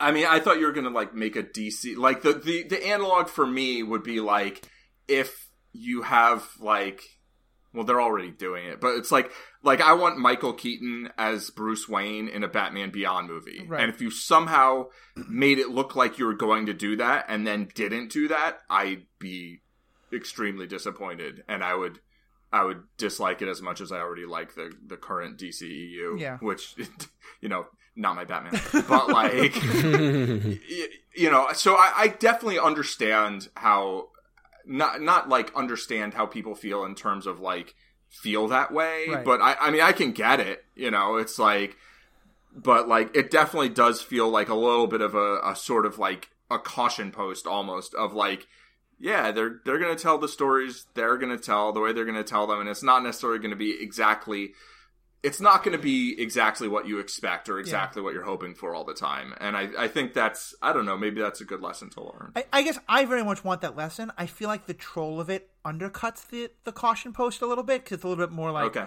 Marvel sort of being like, "No, don't play that game because we'll play it better than you." Instead of saying, Right, like- right, right. But I, I, I think I can see both. or like a little mean spirited kind of. Yeah, hmm. yeah, it just feels a little mean spirited. I think is kind of the idea of it. But, but I also think like I, I, you know, I'm totally fine with it not happening. It doesn't. It didn't have to be that way. You know, maybe it's not a boner joke, but anyway, that's that's just a matter of Yeah, I do think Right, the boner right. joke was a little bit like, uh, yeah, just ca- it, it undercuts the whole idea of like Yeah. it being it, it it dishonors the people who feel like the theory crafting was so much fun. It's kind of like.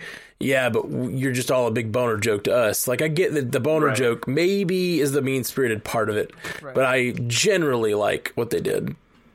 For sure, for sure. And I, I would say, like, you know, compared to something like Supernatural, where they actually were like constantly mocking their own fans in a lot of ways, I mm. feel like we're still much like because I think you're right. They did do a lot. I I think I think it would be possible for them to do the show in a way that was like, listen, you people who are theory crafting are stupid. We're the smart ones. We're writing the show. Shut up and like our show. I think they very clearly didn't do that. I think the people who wrote this show wanted folks to enjoy it the way my partner did, of just binging it and knowing nothing else but the show, and really wanted Yeah. like folks like us to be able to spend every week because. And I think this is a real testament, Matt, to what you and Jeff have built with the MCU cast, that we could spend every week just being like, "Oh my God, it's Mephisto, the Fly! What about the Fly?" and like freeze frame it all. And there's enough to have fun with there, but but then the like the story is I think it's a testament to how well the story landed. You know that we were able to be like, okay, well, we didn't get any of what we thought we wanted, but it was just still so good. So who cares? Yeah, one of the things that's really interesting about that as a podcaster is that like I was trying to do the same thing that we were trying to I at least I was trying to do the same thing they were, which you really helped out with a lot honestly.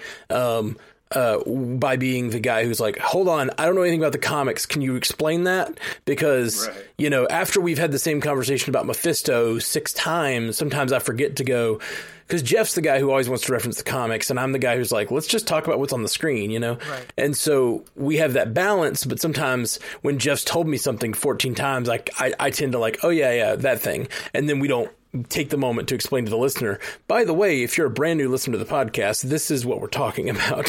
so that was really helpful, actually. So we appreciated your production. You've taken on production duties during that time. I I got a, a review of um, Star Wars Universe podcast that was really mad because we didn't know the exact names of these creatures that are only referenced in a Star Wars role playing book. Um, Right. And I was just like, honestly, that's the best. Like, my approach to podcasting is I want to discuss the theories and ideas, and if you expect me to Yeah. know like the, the hardcore trivia, there is a Star Wars trivia show coming up that I'm Or- hosting, but that's another story entirely.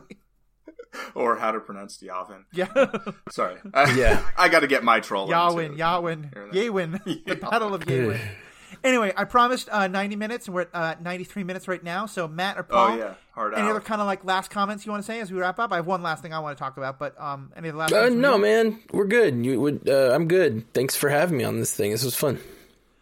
Yeah, yeah, me too. I mean, I it, I feel like I've enjoyed talking about the show at least as much as uh, watching it. So. that's always Yeah, that's same. always point. but I, I it, it makes me more looking forward to like a, a rewatch at some point, just to kind of see how it all fits together and to kind of think about you know the characters and what they're doing, knowing kind of where they end up, Yeah. seeing like okay, what are they doing, and like how aware are they of what they're doing, stuff like that. Well, and that's why I love the like you said you've enjoyed talking about it as much as uh, you have watching it. Like that's why I love the weekly thing is because like not only do you talk about the overall story, like the idea of Pietro and how he was a fake out.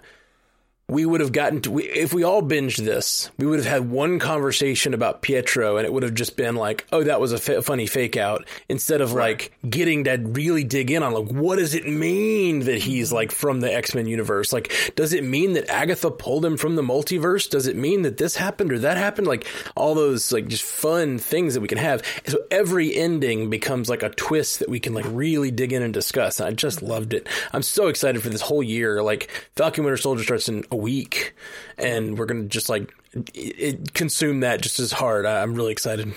Yeah, I, I I'm with you there. I'm definitely with you there. I'm looking forward to all, all these kind of things. And I, I will say, I am I think I am still. I think I would have enjoyed this more as a binge, but I think the the MCU cast, which I, I very much recommend people if you haven't listened to it, listen to those episodes. Uh, not just because they're brilliantly produced, um, but but the, the conversation that you and Jeff Oh, I see what you did there. but I feel like you will really get so much out of the show in a way that I, I, don't, I don't I think it is the most enjoyable I have been I could have as a week to week experience, and I think that so. As Paul said, it's different. It's different strokes, different folks. You know, I'm always going to be a binger first and foremost, but I think the um for those who enjoy the week to week, this show was perfect for it, and and the casting was great about it.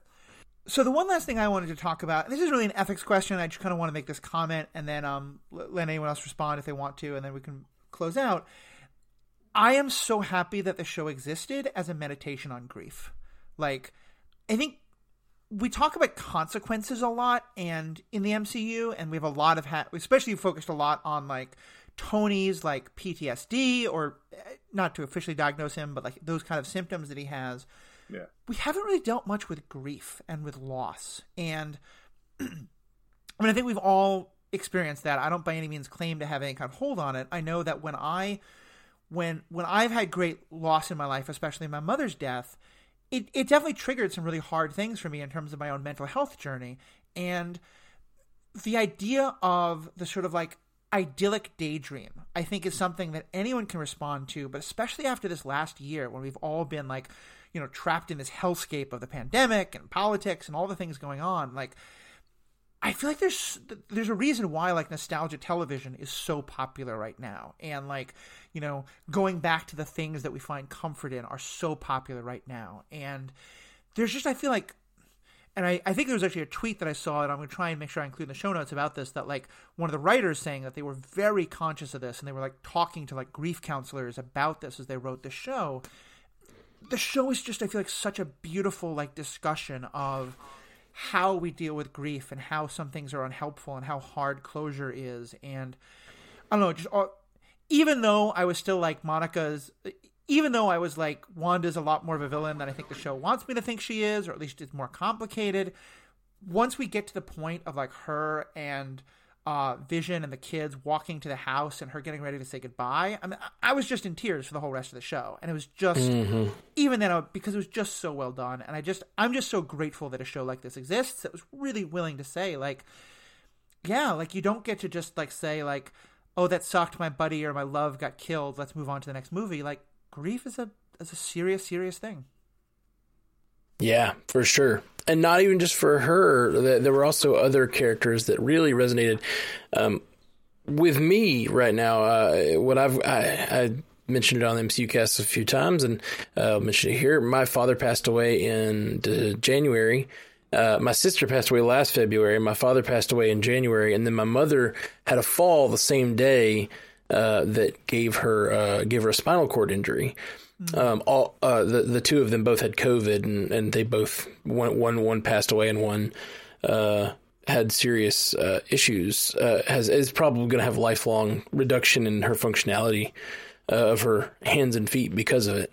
Um, and it's just uh, it, it, not only did all that loss and dealing with that loss um, connected with Wanda, but like the other characters like Monica oh, waking yeah. up in the hospital to find her mother gone and and and the the panic in the hospital for all of us right now going through these COVID uh, problems and COVID. My mother was in the hospital for for COVID right after her husband died for weeks, and like it was like a three days before they could get her a hospital room. Oh god! And so like wow. yeah, she was she was in a in a hospital hallway for three days because there was wow. they couldn't they couldn't get her a room because of because of COVID, um, and so it's just and that was in the ER. So they got her in an ER room and then they finally moved her to an actual room. And it's just like that overwhelmed hospital that Monica wakes up into, mm-hmm. like that, that hit me emotionally really hard. And then later in the series, uh, Norm wakes up for a moment and thinks about his father who's sick and how he needs to get the. He's like, uh, "What day is it? My father's sick. I'm supposed to be taking care of him. I'm oh, supposed to be taking these calls. I need to." Yeah. That like th- there's a, all these characters are dealing with these serious serious issues with their families and grief and like it, it, this show hit me hard um, in in a, in a lot of those scenes. Mm-hmm. Um, but uh, but th- those are two specific. I know you're talking more specifically Wanda, but those those two really got me as well. No, I think I think I think you're right, and I should have mentioned that it's not Wanda's the central part, but but obviously the grief is of all these different characters is such an important part of these things, and and is one that the show really wrestles with so much. I generally don't enjoy stories that are about grief very much. Um, I think a lot of that is from having a lot of it as a child when, um, you know, my, my father died when I was eight and, um, and then family members just kept dying mm-hmm. and mm. there, there were like very few left by the time I was like an older teenager or like 20. But, um, and I mean, my mom actually went through a period where, you know, my dad, her husband died when I was eight, and then a few years later, both of her parents died, and then a few years after that, her brother and sister, her two siblings, mm. died. Um, and it, I mean, it it really affected her life a lot, you know, beyond just those people not being there. Um, and it affected my life as well. And I, I, I think back, and sometimes I look and I'm like, I was kind of a dick, or like, you know, like I was a teenage kid, you know, and like I, I think like about being insensitive in, in some ways and and just the way that people can um I mean I kind of shut out some of the rest of my family not like deliberately not like they kept trying to contact me and uh, but just like I didn't really make the effort to stay in contact mm-hmm. that much with with my dad's brother um and and and his you know his parents and maybe part of that was sort of like not wanting to engage with um mm-hmm with all that and it the sh- the one line the the the second to last episode I I really thought did a great job. I think Vision's line there is is brilliant. Like of a sort where it's like, isn't that in something else somewhere? Oh, no? grief okay. is love persevering. Yeah, mm-hmm. yeah. Which you know, grief over the loss of loved ones is love persevering. Right. I think is what's implied. Like, there's a lot of other things we can have grief over, but it's you know, it, I I don't tend to enjoy stories that are focused on grief that much. Um, and I think that's one of one of the reasons that I didn't enjoy WandaVision as much as some other people mm-hmm. did. But having said that, I very much appreciate that there is a story that you know, like my own enjoyment notwithstanding, like I think it was brilliantly crafted and and for a show to be there and be able to hit on all those levels and kind of give give people a story that that relates to their own grief um, I, I think is really important you know and like I, I want there to be stories for you know not just like all different types of people in terms of representation but also in terms of things people go through. And and so I, I think it's wonderful that they created something like that that could resonate with people on that level. Definitely. Definitely. Mm. well thank you guys both. This has been a uh, it's a great way to end it. It's been a great time to really take the show and, and dive into the questions of it. You know i often talk about how for me civil war is far and away the best movie in the mcu just because of the questions that it raises um, i think it's interesting in some ways. I'm not sure if this is my favorite uh, of the shows, but it, it certainly did raise some great questions. That are, there's so much to write, so much to dive into, and there's so much that I loved about it. And I, I'm just glad we could could touch on all this and explore all this. Um, I know both of you are are great content great content creators in your own right. Um, Matt, we've talked a good deal about the stuff you do, but you want to, for those folks who aren't MCU people, um, they're they're they come at this from the superhero ethics side. How can they find more of uh, what you're doing these days? Yeah, the biggest show we do is the Marvel Cinematic Universe podcast. Uh, you know, we, we we've got a ton going on this year, and we're just covering these shows week to week. May some would say over covering them. We did we did no. like an hour an hour every Friday this this last. Uh, uh, and then we did like a two-hour episode every Monday. just three really, hours for a forty-five minute episode. That's a good ratio. Yeah, and I, honestly, most of those episodes are like twenty-six minutes, uh, and then we were like talking about them for three yeah, hours. I was gonna say 45 minutes is generous for um, the actual run runtime. Listen, we have yeah. some of those beautiful navels you're ever going to find. They need to That's be right. gazed at. Like, indeed, indeed. The good thing is like this this uh, we've had we've been very lucky that we've built a bit of an audience that got really involved with the WandaVision coverage and we had a lot and, and that was a lot with what Matthew was doing was helping us wrangle all that feedback and um, uh, it just got a lot of a lot of other people in the conversation. It wasn't just me and Jeff staring at our navels, but like, uh, or the navels of, of, of Wanda and Vision. But the, the, the entire audience got involved, and it was a lot of fun. And I'm super excited to do that with all the other shows this year. Loki, particularly, which is like two one more show away from me now, but like I'm, I'm really excited right about Loki. There's going to be some ethical questions that Loki brings up that we're going to have you back on to discuss. No, yeah, I think that's pretty likely. I think it's pretty likely. Um, I so I'm super pumped about the future of the Marvel Cinematic Universe and that the Marvel Cinematic Universe podcast, but uh. Also, just strandedpanda.com. We have lots of uh, lots of podcasts and lots of music uh, that's sort of geeky based. Um, so yeah, podcast music, strandedpanda.com. Oh, and I'm viral on TikTok now. Nice. Go check out my TikTok. Woo! What's the handle? Stranded Panda. At Stranded Panda on TikTok. I went viral this week. It was cool. Yeah, check out his, check out mine as well, the Ethical Panda. We both do a lot of cool cool stuff on there. Um, yeah, I can't wait to like respond to you and tell you how wrong you well, are. It's gonna be great. Well, have arguments on TikTok. Uh, wait, I just lost. We just changed to my headphones. That was. Oh. Um. Okay. All good. I'll edit that out later. Uh, and Paul, what about for you? If you want to find more about what you're up to. Yeah, I, am I'm, I'm at Zen Madman everywhere except TikTok, which I guess I maybe will be soon, so I can tell everyone else how wrong they are. Whatever. I'm gonna I'm gonna get it right now. I'm gonna camp on it. Yeah. Just kidding. yeah, and uh, Paul, there you can find um, Paul Saltz and this kind of stuff. Also, uh, videos on chess and poker and other kind of great learning stuff. Definitely worth checking out. Um, so, guys, thank you both so much. Just a quick shout out um, for anyone who is a Star Wars fan as well.